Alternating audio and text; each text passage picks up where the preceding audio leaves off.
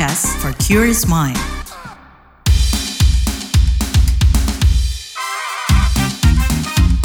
What's Trending KBR Pagi, siaran pagi radio paling update. KBR Pagi, siaran pagi radio paling update. Selamat pagi, apa kabar kalian semuanya di hari Selasa 12 Desember 2023. Kembali lagi saya Don Brady menjadi teman pagi hari kalian semuanya di What's Trending KBR Pagi pastinya. Nah tanggal 9 Desember kemarin Hari Anti Korupsi Sedunia dirayakan secara global. Demi meningkatkan kesadaran masyarakat akan anti korupsi, di hari itu juga Transparency International mengeluarkan indeks persepsi korupsi 180 negara di dunia. Semakin tinggi nilainya maksimal 100 berarti persepsi korupsi sebuah negara makin rendah. Deputi Transparency International Indonesia Wawan Suyatmiko mengatakan angka indeks persepsi korupsi pada 2022 menjadi penurunan paling drastis bagi Indonesia. Yap, Indonesia turun 4 poin. Jadi skornya 34 dari skala 100. Penurunan 4 poin ini menjadikan tanah air di peringkat 110 indeks persepsi korupsinya. Tapi nggak cuma indeks persepsi korupsi Indonesia yang menurun. Indeks hak asasi manusia, subindikator kebebasan berekspresi di Indonesia juga terus mengalami penurunan selama lima tahun terakhir. Ini berdasarkan catatan Setara Institut yang dikeluarkan saat Hari Hak Asasi Manusia tanggal 10 Desember 2023. Peneliti Setara Institut Saidatul Inisyah mengatakan indeks HAM Indonesia lima tahun terakhir tidak pernah mencapai angka 2, bahkan tahun ini cuma 1,3 dari skala penilaiannya 1 hingga 7.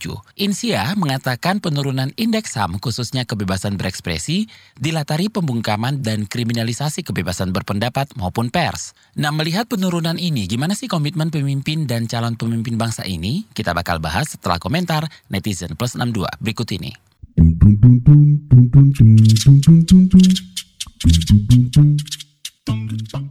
Kita ke komentar Etnusaba XX, tema debat perdana untuk capres pemerintahan hukum HAM, pemberantasan korupsi, penguatan demokrasi, peningkatan layanan publik, penanganan disinformasi, dan kerukunan warga.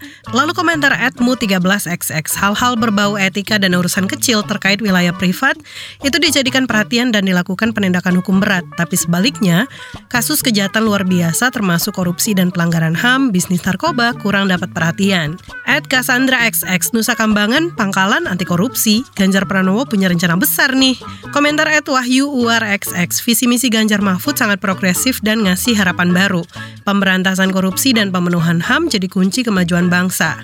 Ed Abdurrah XX, Anies Mohaimin memulihkan kualitas demokrasi, menegakkan hukum dan HAM, memberantas korupsi tanpa tebang pilih, serta menyelenggarakan pemerintahan yang berpihak pada rakyat. Lanjut ke Ed Rangko XX, pilih yang bersih dari kasus korupsi dan HAM, punya tekad kuat memberantas korupsi dari maling, hina, perampok uang rakyat, dan bertekad menuju kemakmuran yang berkeadilan. Sejahtera untuk semua, bukan kaya raya sebagian aja. Mari kita aminkan. Ed Mie XX, dalam hadapi masalah hukum, korupsi, HAM, dan terorisme, kami ingin selesaikan dulu muara masalahnya. Menurut kami, kita harus cukup uang untuk jamin kualitas hidup semua petugas sehingga nggak bisa korupsi. Dan terakhir komentar Etari 36XX, komitmen anti korupsi Prabowo Gibran melawan korupsi dengan hati nurani.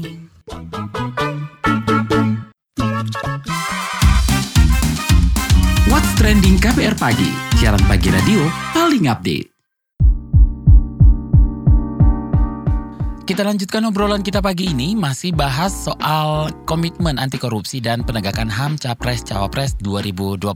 Yuk kita simak bagaimana komitmen mereka. Mulai dari Capres nomor urut 1 Anies Baswedan soal korupsi. Koruptor telah membuat hidup jutaan orang sengsara.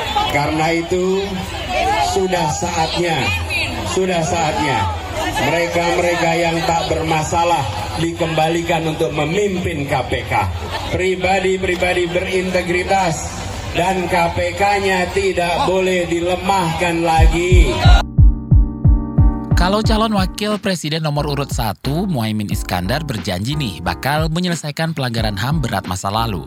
Caimin menganggap pengungkapan penting sebagai pelajaran, meski dia tidak bisa memastikan apakah penyelesaiannya bakal menggunakan jalur rekonsiliasi atau cara lain. Jadi harus diungkap, semua sejarah harus diungkap, tidak boleh ada yang ditutupi. Untuk apa? agar tidak boleh terjadi pengulangan sejarah gelap hitam yang akan terjadi di masa yang akan datang. Saya dan Mas Anies punya track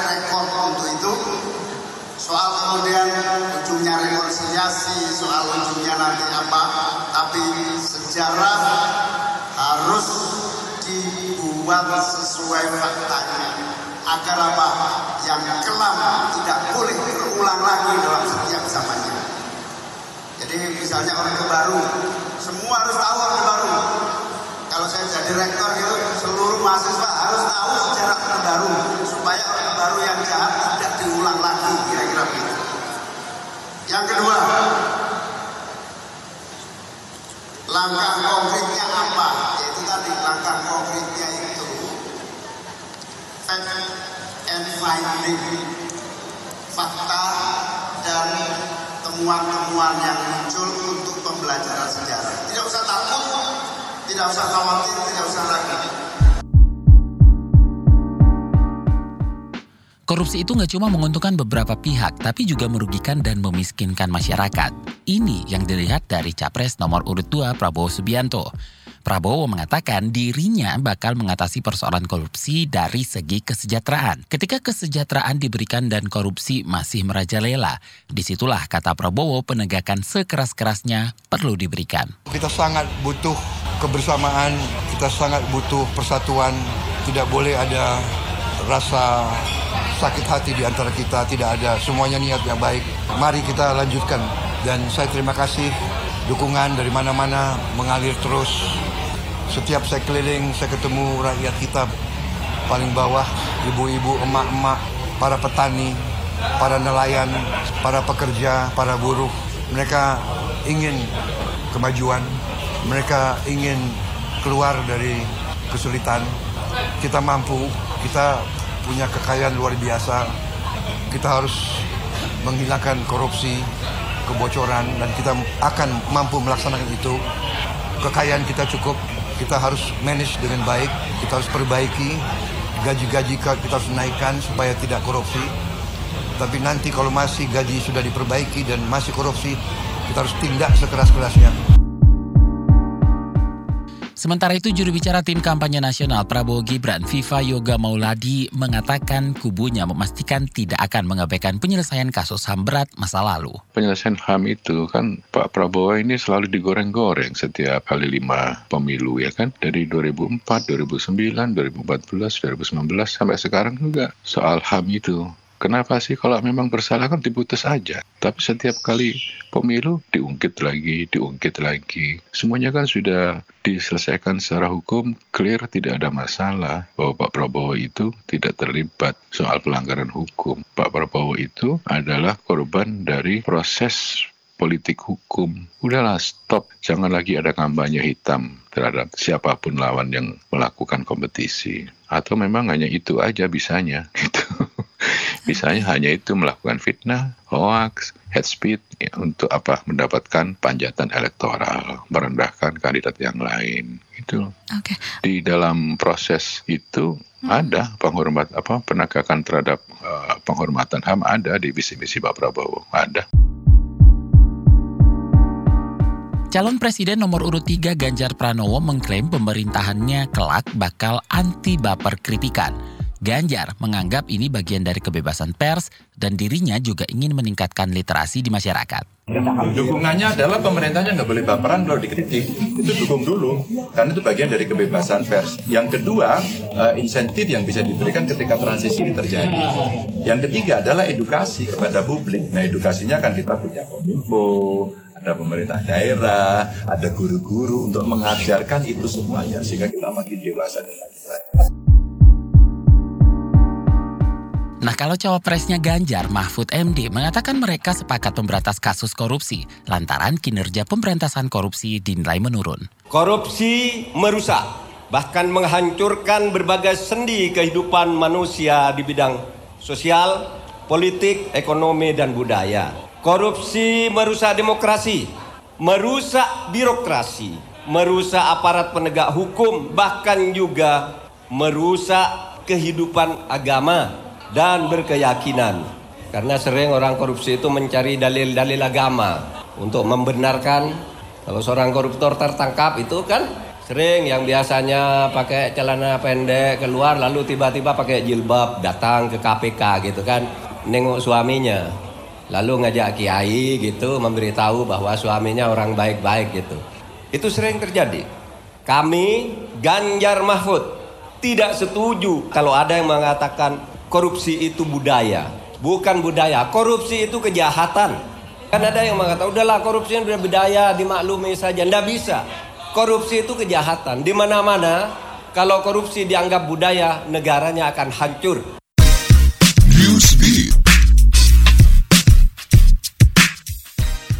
Komite Olimpiade Internasional IOC memutuskan atlet-atlet Rusia dan Belarus boleh bertanding di Olimpiade Paris 2024. Syaratnya mereka bakal bertanding di bawah bendera netral atau Individual Neutral Athletes AINS. Melalui website IOC mengatakan mereka membuka kesempatan atlet Rusia dan Belarus bertanding di bawah bendera netral kalau mereka mau. Namun IOC hanya mengizinkan atlet yang bertanding secara individu bukan tim. Meski membuka peluang atlet Rusia dan Belarus bertanding, IOC tetap menerapkan larangan atlet yang mengkampanyekan agresi militer ke Ukraina ikut bertanding.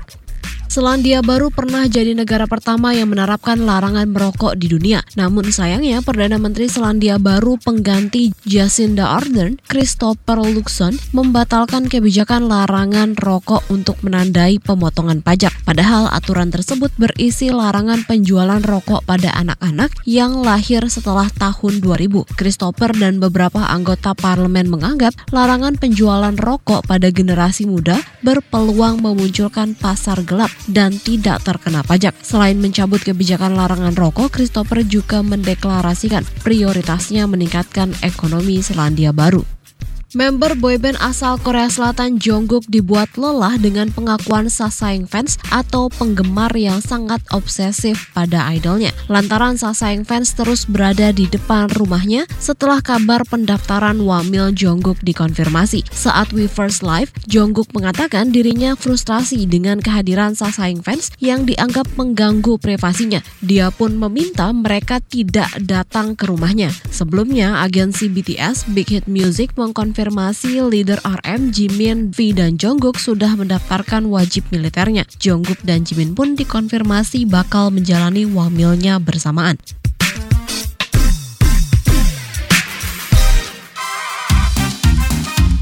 What's Trending KPR Pagi, siaran pagi radio paling update. Kita lanjutkan ngobrolin soal gimana komitmen anti korupsi dan penegakan HAM Capres-Cawapres 2024. Lantas apa saja PR masalah HAM dan korupsi di bumi pertiwi ini? Kita tanya ke Direktur Eksekutif The Indonesian Institute, Adinda Tenriang Mukhtar.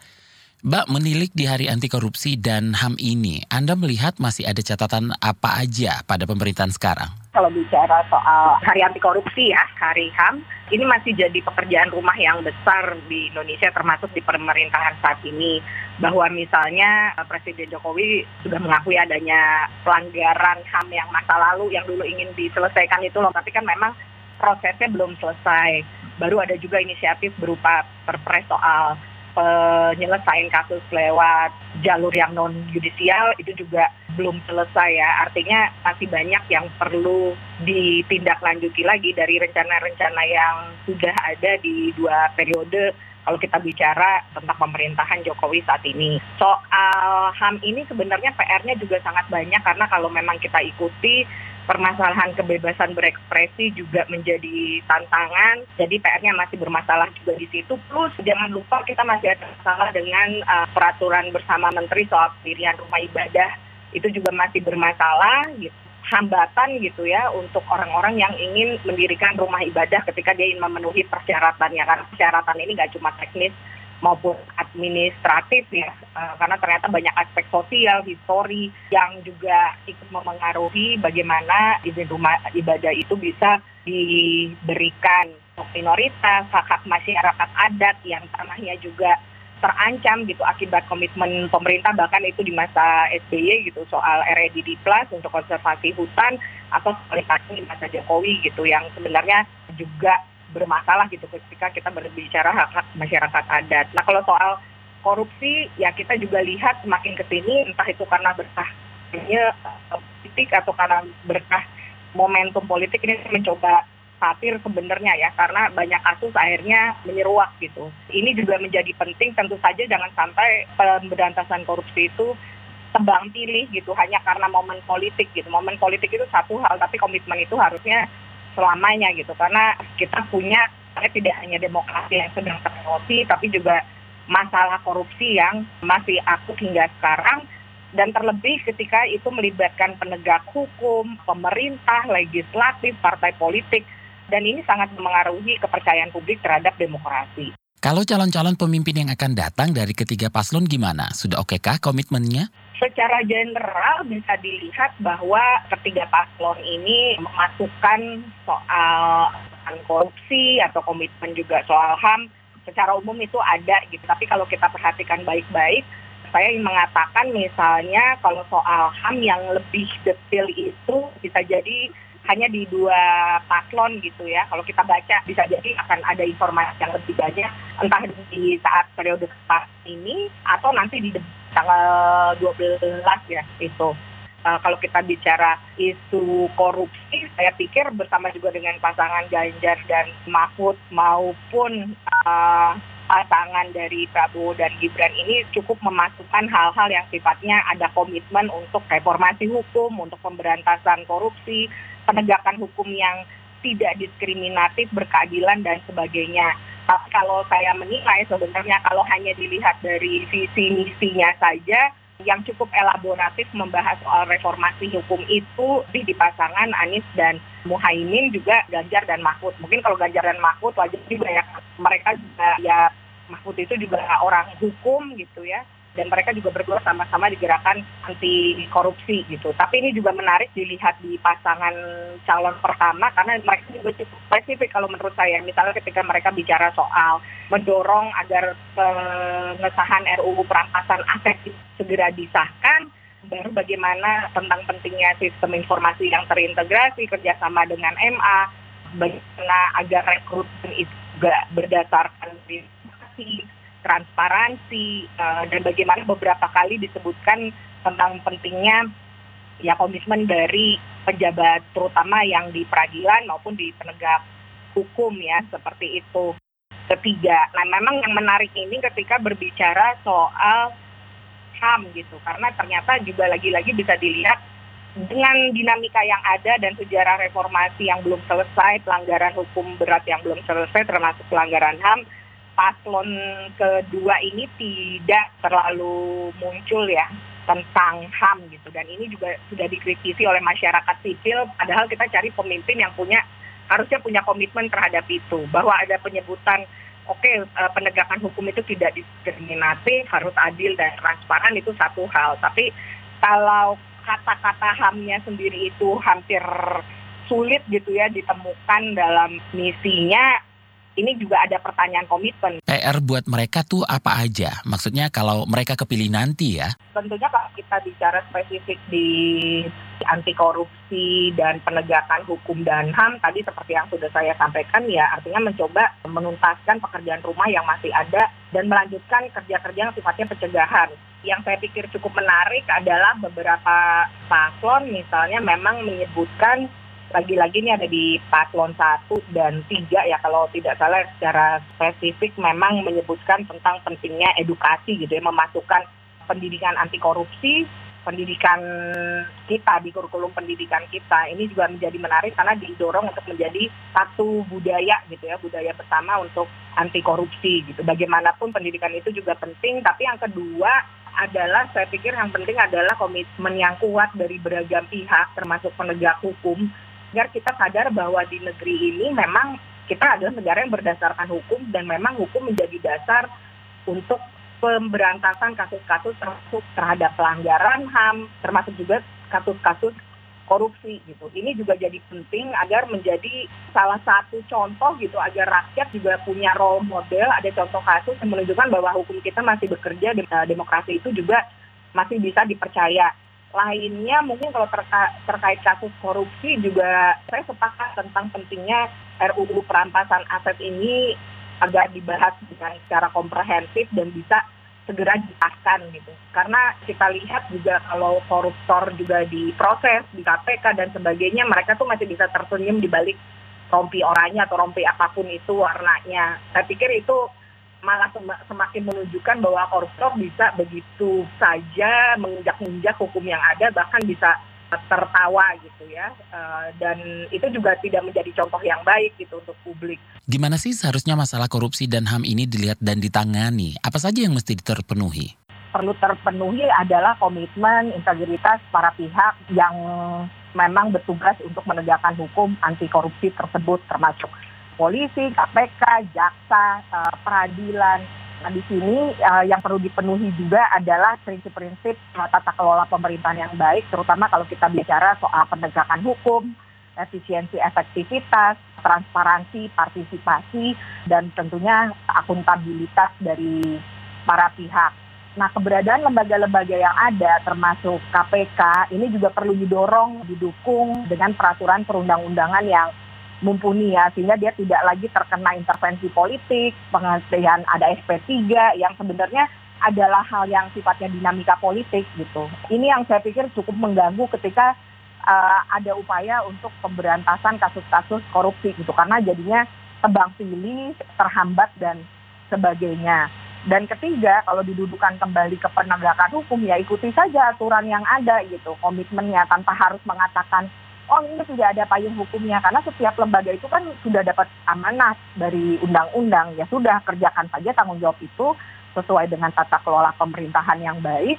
Dan buka juga informasinya kepada publik. Karena bisa jadi aparat penegak hukum maupun pihak terkait lainnya tidak punya informasi yang mungkin sebenarnya dimiliki oleh masyarakat sipil atau mungkin media yang investigatif gitu. Makanya kerja-kerja kolaboratif itu juga menjadi penting termasuk untuk mengedukasi masyarakat untuk punya budaya anti korupsi, untuk punya keberanian juga untuk menjadi warga yang punya aktivisme yang tinggi, punya kesadaran literasi yang baik, sehingga dia bisa ikut berpartisipasi dan tahu hak dan kewajibannya sebagai warga negara. Terima kasih Direktur Eksekutif TII Adinda Tenriangke Mukhtar.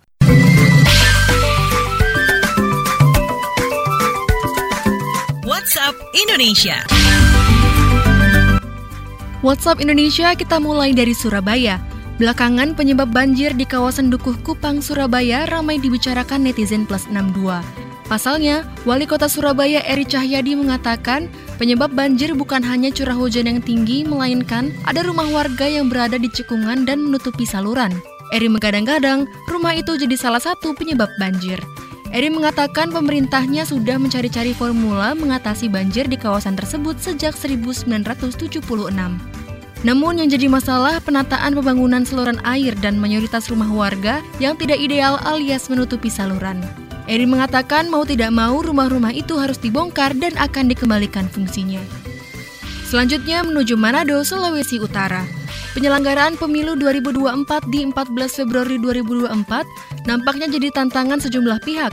Pasalnya di tanggal itu tidak hanya ada pesta demokrasi, tapi juga ada perayaan Hari Kasih Sayang atau Valentine. Menanggapi hal ini, Komisioner KPU Kota Manado, Ramli Pateda mengaku pihaknya mesti bekerja keras mengajak Gen Z dan milenial datang ke tempat pemungutan suara. Pasalnya, ada ketakutan orang-orang muda lebih memilih merayakan hari kasih sayang ketimbang memberikan suaranya di pemilu 2024. Ramli bakal mengoptimalisasi peran orang tua, mendorong anak-anaknya yang berusia 17 tahun ke atas memilih calon-calon pemimpin dan perwakilan daerahnya di pemilu 2024. Terakhir, mampir Jawa Timur platform layanan perjalanan di San Francisco, Amerika Serikat, memasukkan Taman Nasional Bromo Tengger Semeru, Jawa Timur di daftar tiga besar The World's Most Beautiful National Parks atau Taman Nasional Terindah di Dunia tahun 2023 versi Bounce. Dari total 10 poin, Bromo mendapatkan skor 7,89. Bromo berhasil mengungguli beberapa taman nasional seperti Taman Hutan Nasional Zhangjiajie di Tiongkok dan Taman Nasional Fuji Hakone Izu di Jepang. Namun, Bromo belum berhasil mengalahkan Taman Nasional Kruger di Afrika Selatan di peringkat pertama dan peringkat kedua Taman Nasional Lenzois di Brazil. Demikian WhatsApp Indonesia hari ini.